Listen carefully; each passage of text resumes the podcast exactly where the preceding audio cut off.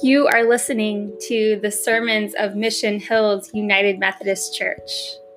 We are a reconciling congregation in San Diego, California, who believes in loving God by loving all, connecting faith and community through worship and serving others.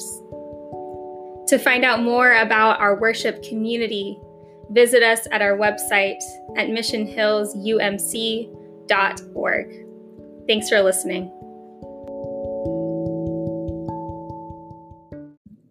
Today's scripture comes from the book of Romans, chapter 8, verses 1 through 6. This version is the contemporary English version. If you belong to Christ, you won't be punished. The Holy Spirit will give you life that comes from Christ Jesus and will set you free from sin and death. The law of Moses cannot do this because our selfish desires make the law weak.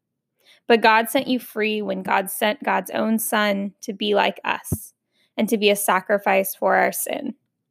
God used Christ's body to condemn sin. God did this so that we would do what the law commands by obeying the Spirit instead of our own desires. People who are ruled by their desires think only of themselves. Everyone who is ruled by the Holy Spirit thinks about spiritual things. If our minds are ruled by our desires, we will die. But if our minds are ruled by the Holy Spirit, we will have life and peace. The word of God for God's people. Thanks be to God. This passage in Romans is differentiating between the law of Moses and the law of God. The writer, who is believed to be Paul, is writing to the Romans and helping them to understand the differences between those two. We have two choices, he says. We can focus our lives around the physical law, that law of Moses, and this means focusing on the desires that serve oneself. Or the second option is focusing on God's law or the Spirit. This model, the two choices, it helps to put in perspective what really matters, where the true strength that we seek can be found our movie this week, Hercules, it follows the life of the title character, Hercules, as he navigates what it means to be a hero, as he asks the question, What is the meaning of a true hero? Take a moment and reflect. What words come to mind when you hear hero? Hercules, he was born to his two parents, gods Zeus and Hera, and he was born with a gift of physical strength. At the beginning of the movie, we see Hercules hurl a lightning bolt so hard that it knocks an entire pillar over.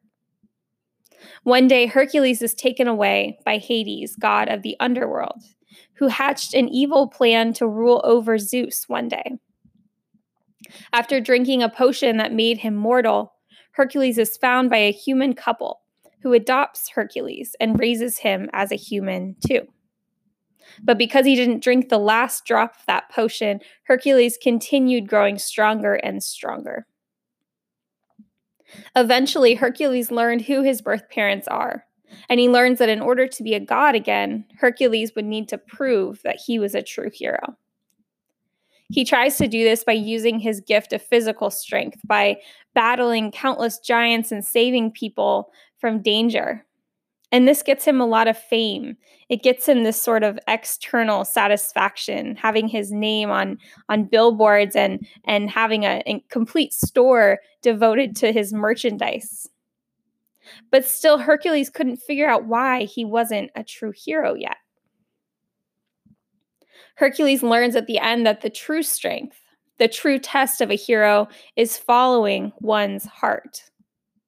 And so, like the Romans, Hercules had two choices following the outer strength, the physical world, or he could follow the inner strength, the wisdom of God, the wisdom of the heart. The word hero, it comes from the Greek word heros, which means protector. Hercules finds out that being a protector is a heart issue. We have two choices as well. According to Romans, we can either live our lives according to the physical law or according to God's law.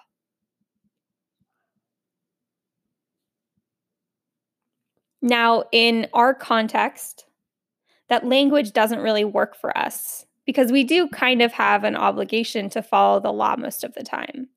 We can't just claim God's law when we're pulled over for speeding. But there is a call for us to respond according to God. Respond by listening for a call or a pull towards what Jesus would do. And sometimes that does mean that physical law has to come second. Can you think of any examples of this when perhaps God's law takes precedence over the law of the state?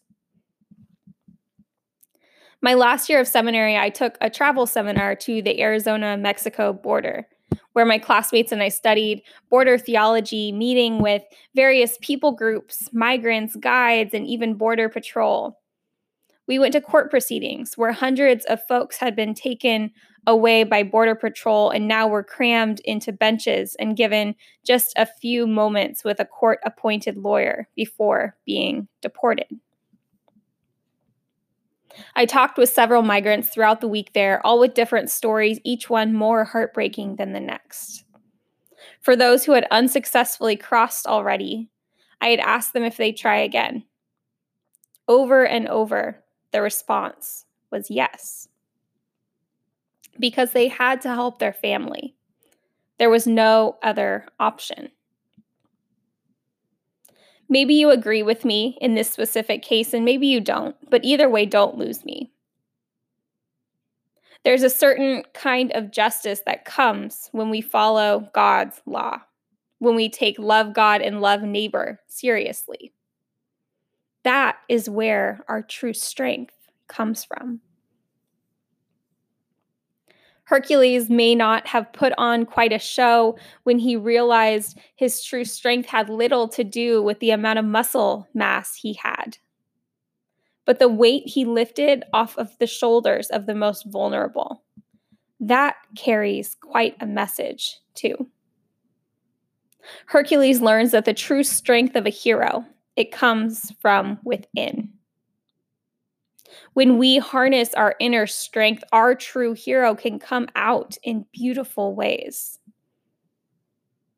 If a hero means protector, then our call as heroes is to use our true strength, our strength in Christ, to speak out for the most vulnerable, to serve our neighbors, and to also accept other people's reflections of true strength toward us. And that last one is often the hardest. So, friends, as we leave today, may we never doubt the power of our inner strength. May we look first to God's law, creating space for the earth to look more and more like God's kingdom. And may we grow as heroes, protecting and leading and loving, just as Jesus would. Amen.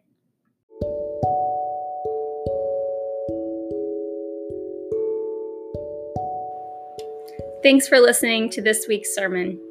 Be sure to follow us on our social medias and check out our website for more information on what goes on in this faith community. Have a wonderful day and know that you are loved.